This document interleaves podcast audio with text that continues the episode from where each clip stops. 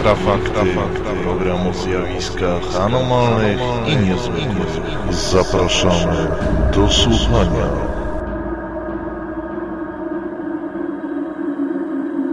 Witam Państwa w Infrafaktach, przeglądzie wydarzeń anomalnych i niezwykłych. Po raz pierwszy e, witamy się w nowym roku 2012, dzisiaj jest 15 stycznia. Mówi Michał Kuśnierz, razem ze mną program współprowadzi Piotr Cielebiaś. Witaj Piotrze. Witam. W dzisiejszym wydaniu powiemy o po pierwsze wynikach badania tak zwanego palca Yeti, jak też o wynikach badań słynnej czaszki Gwiezdnego Dziecka, o rocznicy wydarzeń w Stevenville w Stanach Zjednoczonych. Pod koniec ubiegłego roku brytyjscy uczeni poinformowali o wynikach badań nad słynnym palcem Yetiego, który pół wieku temu zdobyto w klasztorze Pangboche w Nepalu. Jakie były wyniki tych badań, Piotrze? Palec, który jak powiedziałeś przeleżał 50 lat w magazynach muzealnych, został poddany badaniom przez szkockich uczonych i ustalono, że w 100% należał on do człowieka. Pochodzi on z ręki należącej rzekomo do Yetiego, którą przechowywano w klasztorze Pangboche, a od mnichów wykupił ją brytyjski himalajsta Peter Burns. Niestety e, w latach 90. bodajże tą rękę skradziono i mm, nic więcej się o tym nie dowiemy. Mhm. A jeśli już mówimy o mm, badaniach, to może powiedzmy parę słów o mm, niezwykle kontrowersyjnym znalezisku, jakim jest czaszka Gwiezdnego Dziecka. Jakiś czas temu żeśmy o tym pisali i też e, prezentowaliśmy audycję dotyczącą e, owej czaszki. E, Tymczasem na stronie Star Child Project czytamy, że w 2011 roku jeden z genetyków zajmujący się właśnie tą czaszką ustalił, iż mitochondrialne DNA jest odmienne od ludzkiego. Maksymalna ilość różnic w tym DNA między wszystkimi ludźmi wynosi 120. Tymczasem w przypadku Gwiezdnego Dziecka mamy tych różnic od 800 do 1100. I jest to tylko wynik cząstkowy, ale wystarczający, aby stwierdzić, że czaszka nie należy do człowieka. Czy możemy zatem powiedzieć, że Gwiezdne Dziecko na pewno nie było człowiekiem?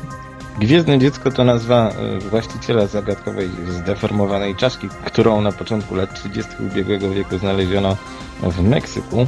No ona przechodząc z rąk do rąk trafiła pod koniec lat 90. do Lloyda Pye, pisarza, który postanowił wykorzystać najnowsze techniki badawcze, aby zgłębić jej zagadkę. E, No niektórzy twierdzą, że stopień deformacji spotykanych e, w czaszce gwiezdnego dziecka wskazuje, że mm, na pewno nie należała ona do człowieka. Być może jest rodzajem hybrydy człowieka z jakąś tam istotą, powiedzmy, nieziemską. Mm, Przez wiele lat e, Lloyd Pye poddawał tą czaszkę badaniom w różnego rodzaju instytutach. No, wyniki były bardzo zróżnicowane. Ustalono na przykład, że zawiera ona dziwne włókienka, które nadają jej wytrzymałość. Jest też bardzo bogata w kolagen. Odkrywano także inne różnego rodzaju anomalie. Niekiedy były to mm, e, wyniki sprzeczne ze sobą. Natomiast no nie wiem, jak się odnieść do tego, co odkryto teraz. Wyniki są cząstkowe, musimy poczekać na potwierdzenie i tak będzie najlepiej. E, Przypomnijmy, że mm, w ubiegłym roku wydawnictwo Cień Kształtu opublikowało książkę pod tytułem Najbardziej zagadkowa czaszka, gdzie prezentuje e, starania i zabiegi Lloyda Pye o wyjaśnienie tego, kim naprawdę był jej właściciel. Tak jest, również y, na ten temat jest gorąca dyskusja na naszym forum, także zachęcam do odwiedzenia. Przypominam paranormalne.eu. Ale przejdźmy teraz może do wydarzeń w Stevenville. W 2008 roku zrobiło się głośno o mających tam miejsce obserwacjach UFO. Świadkami pojawienia się tych obiektów było wiele osób. Mówiło się mm, o tym, że być może były to jakieś, jakiegoś rodzaju wojskowe ćwiczenia.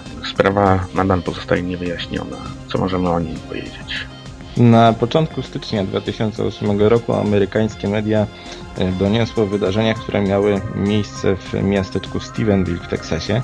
Twierdzono, że wiele osób miało zaobserwować tam e, przedziwny obiekt. Odkryto później, że mm, te obserwacje ciągnęły się przez długi czas, natomiast to, co działo się w styczniu, było najbardziej spektakularne. Ludzie twierdzili, że widzieli jakieś dziwne światła, inni mówili, że e, był to mm, taki troszeczkę kanciasty obiekt nieznanego pochodzenia, wyposażone w e, czerwono-białe światła. Inni mówili jeszcze, że był to obiekt trójkątny. Mm, Sprawa szybko dostała się do mediów ogólnoświatowych, nawet e, i wkrótce na miejsce wyruszyła ekipa teksańskiego MUFON-u. No i niestety nie udało się nic ustalić. Niektórzy ludzie twierdzili, że w czasie obserwacji UFO widziano tam wojskowe samoloty. Wojsko mm, zaprzeczyło, no, następnie potwierdziło, że rzeczywiście były tam jakieś samoloty, ale o UFO nic nie wie. Wniosek, który z tego wypływał, był e, dla niektórych rozczarowujący. Twierdzono, że większość osób nie widziała tak naprawdę UFO, tylko mm, albo ów samolot, albo e, jakieś zjawiska astronomiczne. Natomiast było wielu świadków, którzy mówili, że, rzeczywiście był tam jakiś dziwny, no nietypowy obiekt, ale nie wiadomo co to było. Tak, a jeśli już mówimy o UFO, to może wspomnijmy o tym, że po pierwsze na naszej stronie możecie Państwo znaleźć e, podsumowanie roku 2011, gdzie wymieniamy najważniejsze fakty, które żeśmy poruszali właśnie innymi w infrafaktach, ale też przede wszystkim na naszej stronie. Po drugie dodam jeszcze, że jako jedyni w Polsce prowadzimy ewidencję zgłoszeń obserwacji UFO. W roku 2011 odnotowaliśmy ponad 100 e, spotkań. Oczywiście większość z nich da się wyjaśnić, ale niektóre są bardzo tajemnicze, jak na przykład przypadki obserwacji UFO w pobliżu Krakowa, Rzeszowa czy w Baborowie. Także zachęcam do zapoznania się e, właśnie z tą tabelą, którą tworzymy też wspólnie z e, osobami, z którymi współpracujemy, jak m.in. Arkadiusz Miazga, czy też e, warmińsko-mazurska grupa ufologiczna.